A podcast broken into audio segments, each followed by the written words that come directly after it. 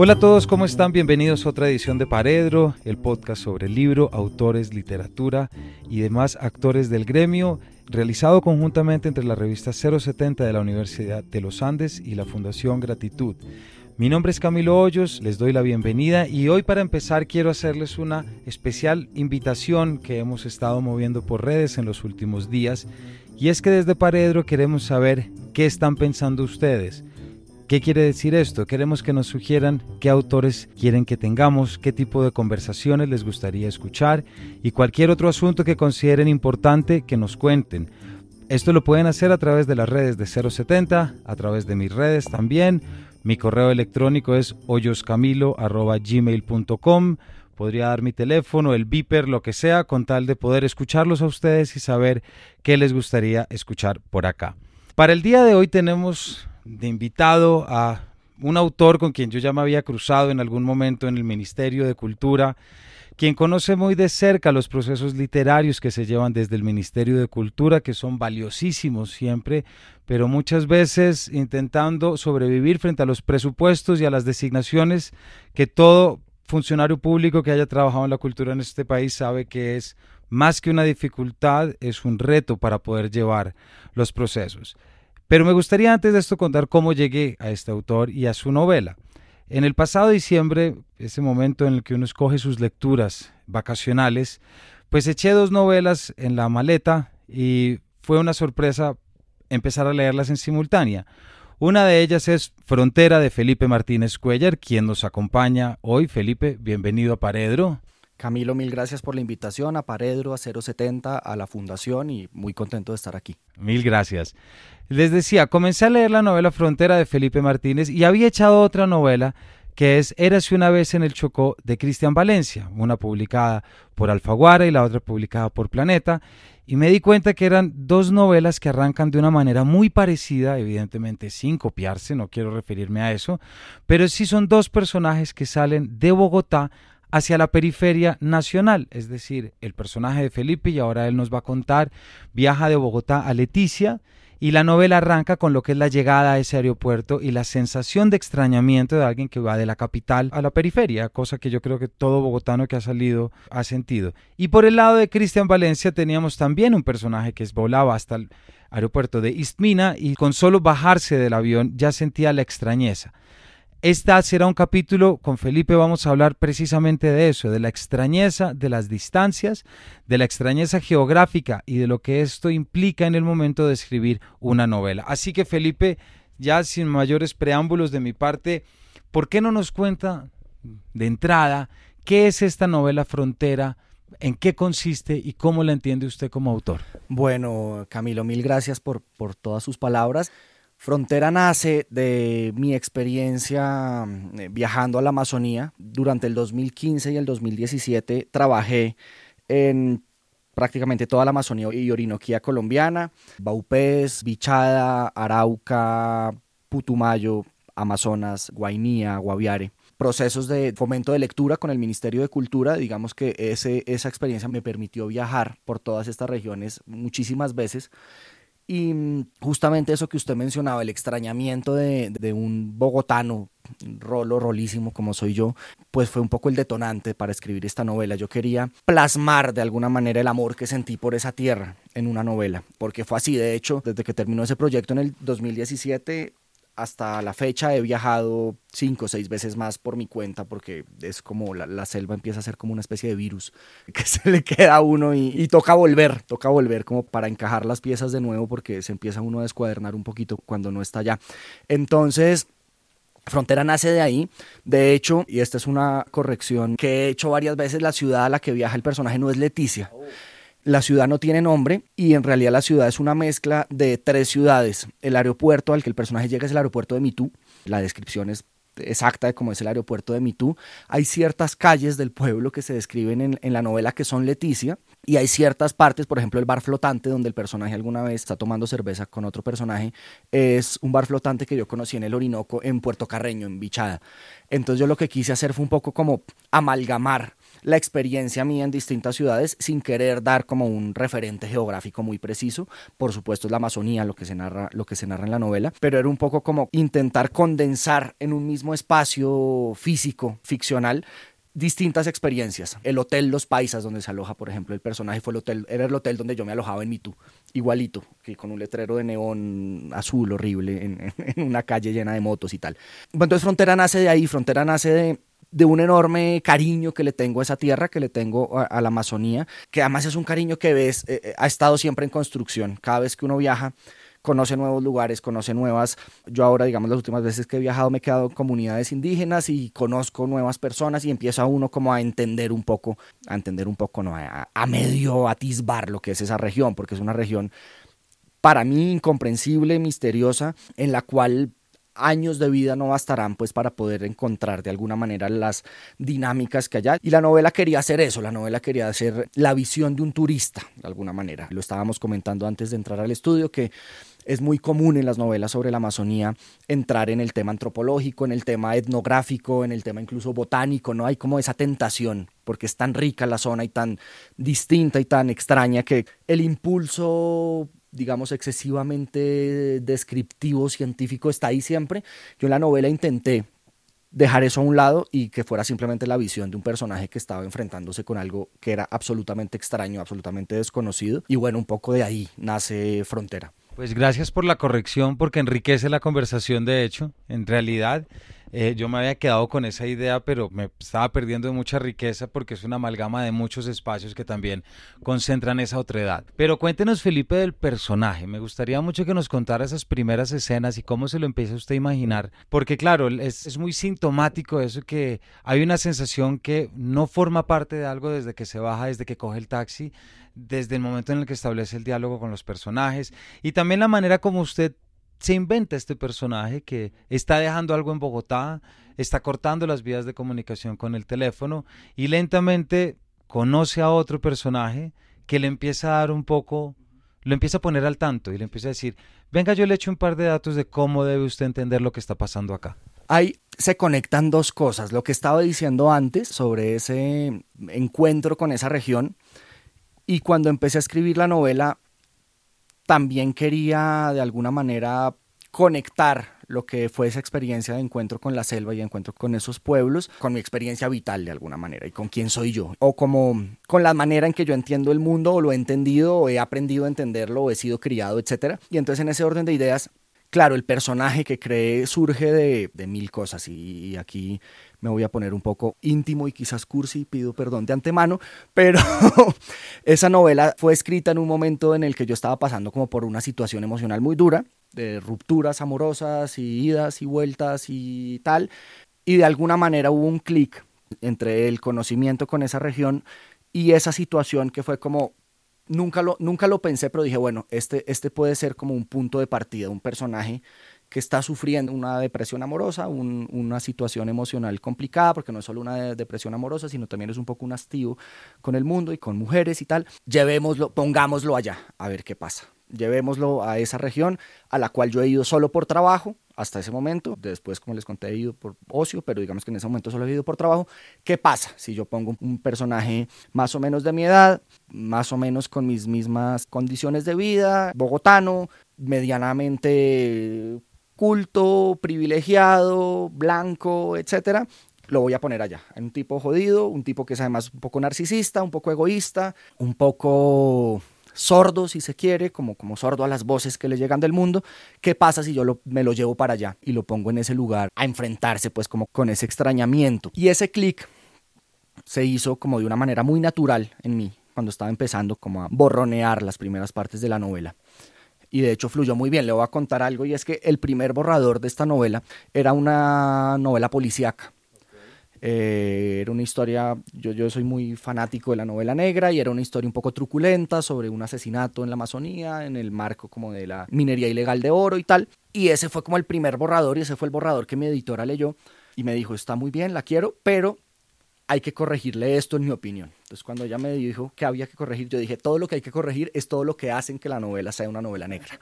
O sea, el género está absolutamente errado. Entonces yo dije, bueno, esto cambia todo Y cuando estaba yo haciendo esa revisión dije, no, lo que pasa es que esta no es una, no, esta no es una historia policíaca, esta es una historia de amor, en realidad, lo que hay en esta novela.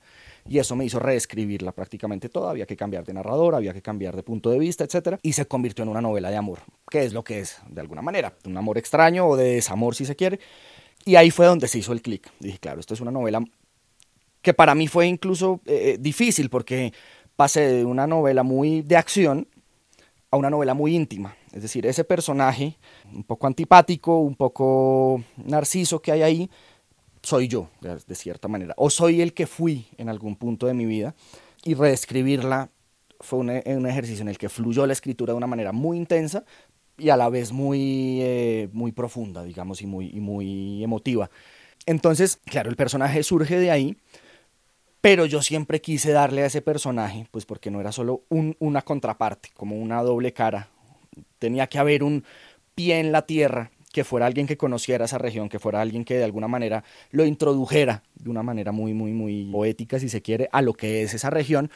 Y aquí quiero hacer un paréntesis, espero que no sea muy largo, y es un gran homenaje a, un hombre que conocí en el Baupés, que vive en Mitú, que se llama Luis Hernando Infante, tiene exactamente el mismo nombre que en la novela, aunque la novela es un personaje de ficción es un hombre que llegó al, al Baupés en los años 80 para ser profesor y vive desde entonces allá y fue quien me recibió a mí la primera vez que yo llegué al Baupés. Yo llegué con un morral en el hombro a la Secretaría de Educación que me dijeron que llegara allá a preguntar por un señor Luis. Yo llegué solo, buenas, estoy buscando a Luis y este señor es como una especie de fuerza benévola de la naturaleza y me acogió. Las siguientes veces yo me quedaba en su casa, iba conmigo a todos los viajes en los ríos y me contó toda su vida que de alguna manera está transmutada en la, en la novela, mm, el, el profe Lucho. Y claro, cuando yo empecé a escribir la novela, pensé en él y dije, este es la otra cara del personaje, este es, este es el personaje que conoce la zona, que la ha viajado, que la ha visitado, pero que no ha dejado de todas maneras de ser un extraño en la zona,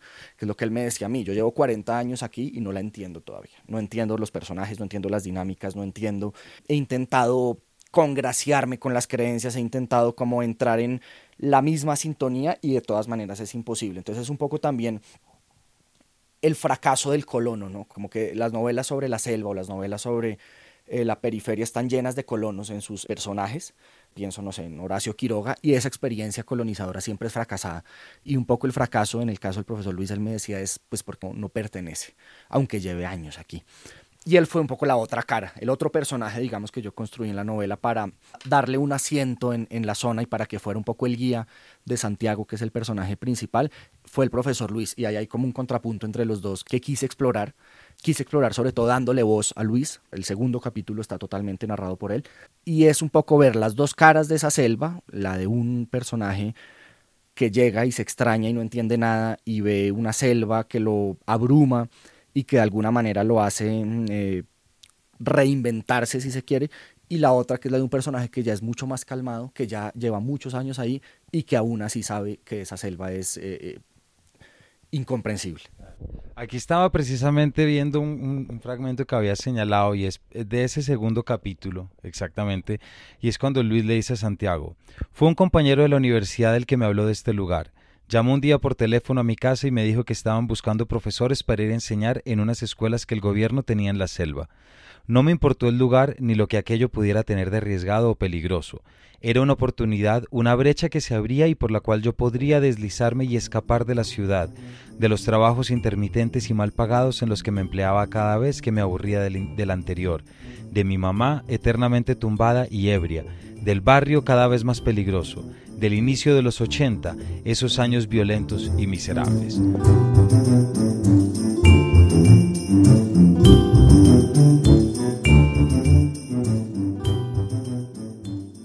Luis es la persona que le introduce a, Santiago en todo lo que va a establecer. Por lo que entiendo, Felipe, que nos dice de pronto fue esa experiencia emocional en la que usted estaba la que le permitió no pegarse al lugar común de la etnobotánica, del discurso únicamente etnográfico o natural, digámoslo así. Y en vez de ese entra el personaje en un íntimo conocimiento con una cantidad de cosas muy poco sexys de la selva, ¿cierto? Y que sin embargo en gran medida son la realidad que está pasando ahorita en la Amazonía, porque todos pensamos todavía sí, vamos a ver animales y todo, pero hay unas cuestiones que están pasando por debajo que desconocemos, desde que se utilizan ciertos lugares para desperdicios tóxicos y ni hablar de minería ilegal, narcotráfico, cosas que también nos resistimos a dejar entrar dentro del discurso como por salvar ese lugar sagrado, ese locus amenus que queremos ver que sea nuestra Amazonía. Entonces, ¿por qué no nos cuenta ya desde esa experiencia que usted tuvo como viajando y trabajando en región? Felipe trabajó mucho y trabaja actualmente en el grupo de literatura eh, y yo cuando estuve también allí conocí de cerca el, proceso de relata, por ejemplo, y que es de los procesos más bonitos que tiene el ministerio porque es generar narrativas dentro de estos actores que viven tan alejados de estos centros supuestamente cultos. Entonces, ¿por qué no nos cuenta ese, esas cosas que uno ve en la selva?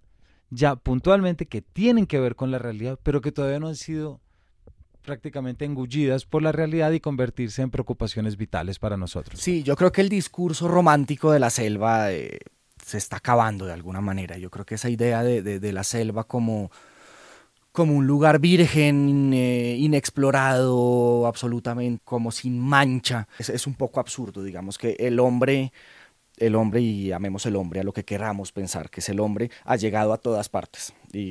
Digamos, los, casos de comunidades no contactadas son muy pocos, pero en la selva ya usted encuentra, es decir, usted viaja nueve horas en una lancha desde Mitú hasta, no sé, una comunidad como Mandí, donde hay un internado en el que estudian 500 niños y los 500 niños salen con camisetas chiviadas del Barcelona. Y eso es algo, es decir, eso nos está diciendo algo. La idea de esa selva que yo conocí en esos trabajos, pues fue justamente eso, una selva llena de problemas mundanos, ¿no? Lleno de problemas, pero inmensamente importantes, ¿no? Uno llegaba a estos colegios, colegios a los que desde hacía cuatro o cinco años no había llegado material bibliográfico para trabajar y seguían trabajando con la misma cartilla que el Ministerio de Educación o el Ministerio de Cultura o, o la Secretaría de Educación o quien fuera les había mandado tres, cuatro, cinco años antes libros viejos, ajados, hechos nada. Y en esos recorridos básicamente eran por colegios, por internados, digamos, el proceso en el que estamos en ese momento era con colegios, pues eso es lo que había, eso es lo que había y lo que yo vi fue ese tipo de preocupaciones, ese tipo de, problemas. Usted por supuesto se encuentra con las comunidades indígenas, el saber ancestral está siempre presente, siempre palpitando en el lugar, porque además muchas cosas en, en, la Amazonía, en el Baupés, por ejemplo, que es una de las zonas además más, más inhóspitas en Colombia, pues se resuelven a partir de ahí, se resuelven a partir de remedios tradicionales, de la oralidad, de las tradiciones médicas, de las tradiciones religiosas, míticas, etcétera, de los rituales, en fin. Pero lo que hay en realidad es un lugar, no sé si lo logro, pero quise mostrar y es la selva no es un lugar apartado del mundo, la selva está ahí y de alguna manera está, hace parte del país, hace parte de lo que somos, nos ha también definido de cierta manera, hay un montón de, líneas de cruce entre lo que es la Amazonía y, no sé, en términos ambientales, en términos de fauna, de flora, de investigación, científicos, etc. Y también es un espacio que participa de los mismos conflictos que sufrimos en la ciudad o que sufrimos en Bogotá o en Medellín o en Cali o donde sea. Narcotráfico, prostitución, contrabando, piratería, lo que ustedes se imagine, está, está ahí. El personaje, el profesor Luis lo dice en algún momento. Em, del capítulo en el que él habla, le dice, es que no hay una manera de huir porque aquí los hombres siempre han estado, llámense como se llamen, quiera llamarse los occidentales, blancos o indígenas o lo que sea, los problemas están ahí en la medida en que está el hombre. Entonces ese, esa narrativa tan romántica de la selva a mí me molesta mucho. De hecho, un par de meses después de que salió Frontera, salió esta serie de Netflix, Frontera Verde, la cual vi y que me parece que es, pues es un horror para mí. Pues me parece malísima, es como una mala versión de una película de Indiana Jones, aparecen unos nazis en el capítulo 6, es una cosa un poco absurda. Y por ejemplo tiene algo que es lo que más me molestó a mí, es la visión del indígena. El indígena en esa serie de televisión, eh, voy a decir, no sé si se entienda, siempre está como siendo indígena, como en una posición hierática, tiesa, eh, como pontificando, o sea, el indígena no come, el indígena no ríe, el indígena no se preocupa por cosas del mundo. El indígena siempre aparece como, como en una especie de elevación permanente y de, como en un rol místico pues que no es así, es decir, cuando usted los conoce y cuando usted va, viaja a esos lugares, pues el indígena es el que maneja la lancha, el indígena es el que atiende en el restaurante, el indígena es el que es recepcionista en el hotel, el indígena es el que maneja el mototaxi, el no, y son indígenas que pertenecen a comunidades, que van a sus comunidades, están allí, participan de las tradiciones de sus comunidades, pero esta visión que un poco el cine y la televisión ha difundido, del indígena siempre siendo indígena, siempre siendo esta cosa tiesa y mística y tal. Es una estupidez. Entonces, la visión justamente era esa, no caer en el en la cosa etnográfica, no caer en la cosa botánica tampoco, pues porque además no la conozco, no sé de eso. Lo poco que he aprendido lo aprendí allá con guías, con indígenas Huitoto, que fueron mis guías en uno de los viajes, con etcétera. Pero sí es intentar, además, mostrar que no sé, a Leticia pueden viajar miles de no sé cuántos, de turistas al año. Y es, es muy común el caso de, de, encontrarse con alguien que le dice, ah, es que yo llegué aquí en un viaje de trabajo y me quedé. Y llevo 25 años, ¿no? Y entonces es como ese especie de protocolono ahí que está como viviendo en la ciudad, haciendo alguna cosa, algún negocio, montando un hostal o lo que sea. Pero ese es uno entre 10 mil. Es decir, el resto de la gente va, está cinco días, seis días, ocho días y se regresa a sus ciudades o en el caso de los extranjeros a sus países y su vida sigue. Y un poco también la idea, la, la pregunta que yo me hacía en la novela era, ese ha sido mi caso, aunque he tenido la oportunidad de viajar muchas más veces, 10, 15, 20 veces a la Amazonía, siempre vuelvo, siempre he vuelto a, a donde vivo, a Bogotá, y siempre he seguido con mi vida, etc. Entonces un poco bueno en que, sin, sin pretender ser ese colono, sin pretender ser ese hombre que se quiere quedar y como con esa visión tan idealizada, ¿qué me queda de este viaje? ¿Qué me ha quedado a mí de estos viajes? ¿Qué ha sido, cuál ha sido el aprendizaje? Y yo creo que en mi caso al menos siempre ha habido como una especie de transformación, siempre ha habido como una especie de comprensión acerca de, eh, y le pasa al personaje también, de la dimensión del hombre en el mundo digamos, con la pequeñez de lo que somos y, y, eso lleva después a reflexiones sobre la futilidad de nuestras preocupaciones, sobre lo innecesario de un montón de cosas a las que creemos estar apegados, o que, no sé, pienso en la tecnología, pienso en el entretenimiento que consumimos, pienso en un montón de cosas ahora que no podría nombrar, pero digamos que es como una sensación. Y es lo que le decía, lo que le decía antes, eso hace que la selva se empiece como a quedar en uno, como a quedar en uno como, como un virus. Yo siempre que hablo de esto, se los contaba eh, eh, hace un par de semanas que estaba en España con unos escritores, me preguntaban por qué la selva y por qué escribir sobre eso. Y siempre me acuerdo de, de la primera página de Moby Dick, cuando Ismael dice, siempre que me entra a mí como la mala vibra, es hora de irme al mar y ver la parte acuática del mundo. A mí me pasa un poco eso, digamos, o me, suele pasar, ¿no? Como que suelo ir a la selva una vez al año y voy a ser supremamente cursi, pero eso me ayuda a estar mejor conmigo mismo me parece. No, pero nada de cursi. Yo creo que ahí son palabras que cada uno tiene sus espacios eh, que lo conectan y en este caso usted nos habla cómo, está, cómo, cómo lo fue la, eh, la selva. Hay un tema que también Felipe quisiera preguntarle y es, en todo lo que usted nos está contando, también hay resaltar cómo esa imposibilidad o ese fracaso que hemos tenido en conocer a las culturas nativas por dentro, desde dentro. Es decir, porque usted bien lo decía y yo creo que eso siempre ha sido uno de los retos más grandes y es que a la lengua nativa siempre el camino de acceso ha sido la etnolingüística, ha sido la antropología, en muchos casos la sociología incluso, pero la narrativa muchas veces ha quedado corta en el sentido de saber cuál es la concepción del humano para los Huitoto, cuál es la cosmogonía de los Kamensá, de tal manera que yo pueda desde la empatía relacionarme más y que no desde el conocimiento técnico de algo. ¿A qué va eso? Aquí hemos hablado, por ejemplo, y ahorita estoy pensando en, dos capítulos, eh, uno con Carolina Sanín, que ella hablaba de lo que era el ascenso a la laguna de Iguaque, y decíamos cómo nuestro desconocimiento muchas veces de esa visión de mundo de los nativos, de los nuestros indígenas, no nos permite conectar desde esos conocimientos, ¿cierto?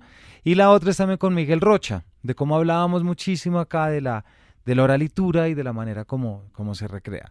Todo parecería indicar que lo que nos, más nos está haciendo falta es generar narrativas desde los territorios en los cuales tengamos como lectores la oportunidad de leerlo a usted como quien visita y nos da el retrato de lo que sería nosotros, pero también siempre buscar cómo esas narrativas se pueden generar desde allá y poder nosotros como lectores visitar la extrañeza, pero desde el otro lado. No sé si está de acuerdo con esto. Sí, sí, estoy de acuerdo. Y yo creo que usted, usted mencionó una, dijo una palabra que es clave y es empatía. Yo creo que eh, en cierta medida la ficción, la literatura de ficción es pura empatía hasta cierto nivel. Porque además, yo creo que ahí hay, un, hay un tema y es un poco intentar que desde la ficción se intente cambiar el marco de referencia con el cual nos relacionamos con las eh, culturas nativas. Y es no intentar abordarlas desde un interés eh, que pasa por eh, el establecimiento de categorías o el establecimiento de definiciones o el establecimiento de palabras y conceptos y términos que nos lleven a entenderlos voy a, voy a ponerle un ejemplo, digamos.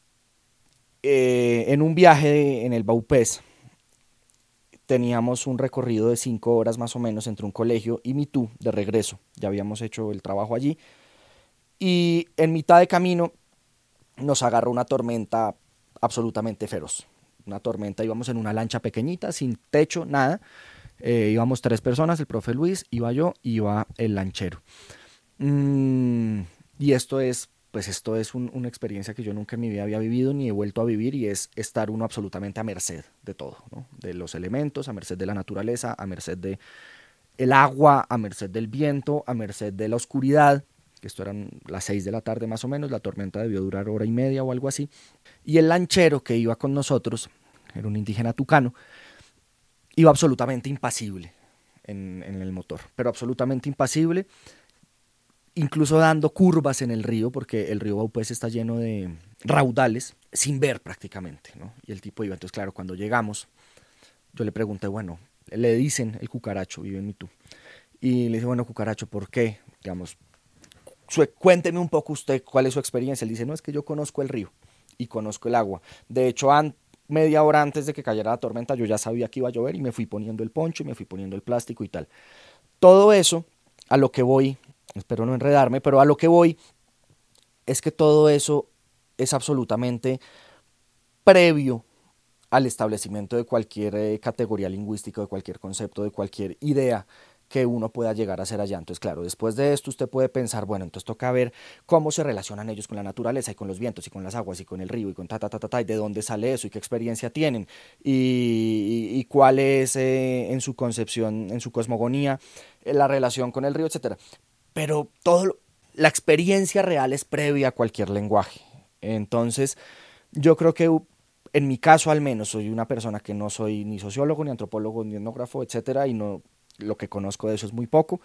Pues es bueno, ¿cómo, cómo puedo yo relacionarme con esto sin pretender ser algo más, sin pretender encasillarlo, sino simplemente a partir de lo que usted decía, la empatía, a partir de lo que estoy sintiendo y cómo narrarlo. Y yo creo que narrar eso desde ese punto de vista desde el punto de vista del, del puro sentimiento y, del, y de la pura sensación, pues ya es construir o aportar un poco a la construcción de un universo que se ha quedado corto en, en, ese tipo de narrativa, lo que hablábamos antes. Es muy común que en la literatura sobre la selva se caiga en el concepto, se caiga en la cosmogonía, en narrar el mito.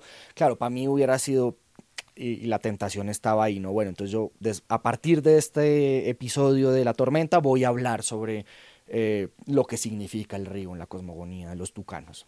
Pero eso, eso de alguna manera me saca de mi elemento. Yo lo que quiero es simplemente transmitir lo que se sintió en ese momento. Y yo creo que construir esa narrativa a partir de, a partir de la visión del turista, que es lo que a mí me interesaba, eh, me, interesó en esa, me interesa en esa novela, que ve, y yo creo que eso es tan válido como lo otro, y es tan, y es tan ayuda a construir una imagen de esas zonas que puede ser igualmente aprovechable como todos los demás discursos. Pues Felipe, en, su respuesta ya se me anticipó a lo que sería mi última pregunta, o sea que muchísimas gracias.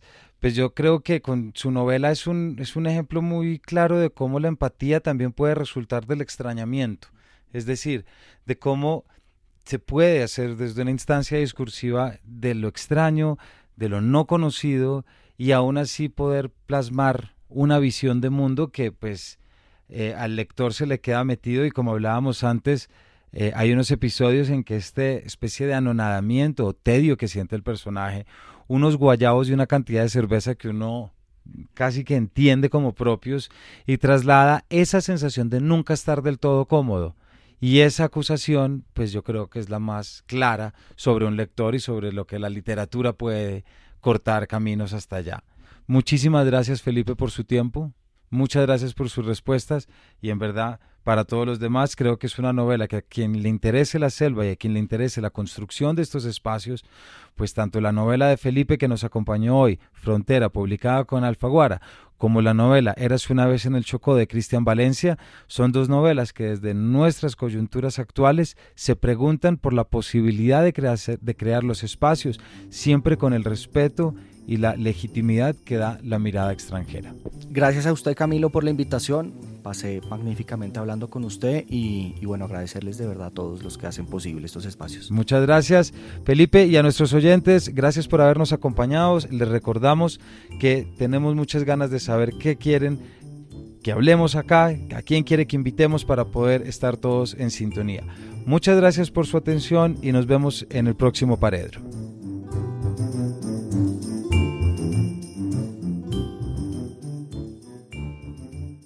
Paredro es un podcast de 070 Podcast hecho en colaboración con la Fundación Gratitud. Es producido y narrado por Camilo Hoyos y la edición es de María Fernanda Fitzgerald.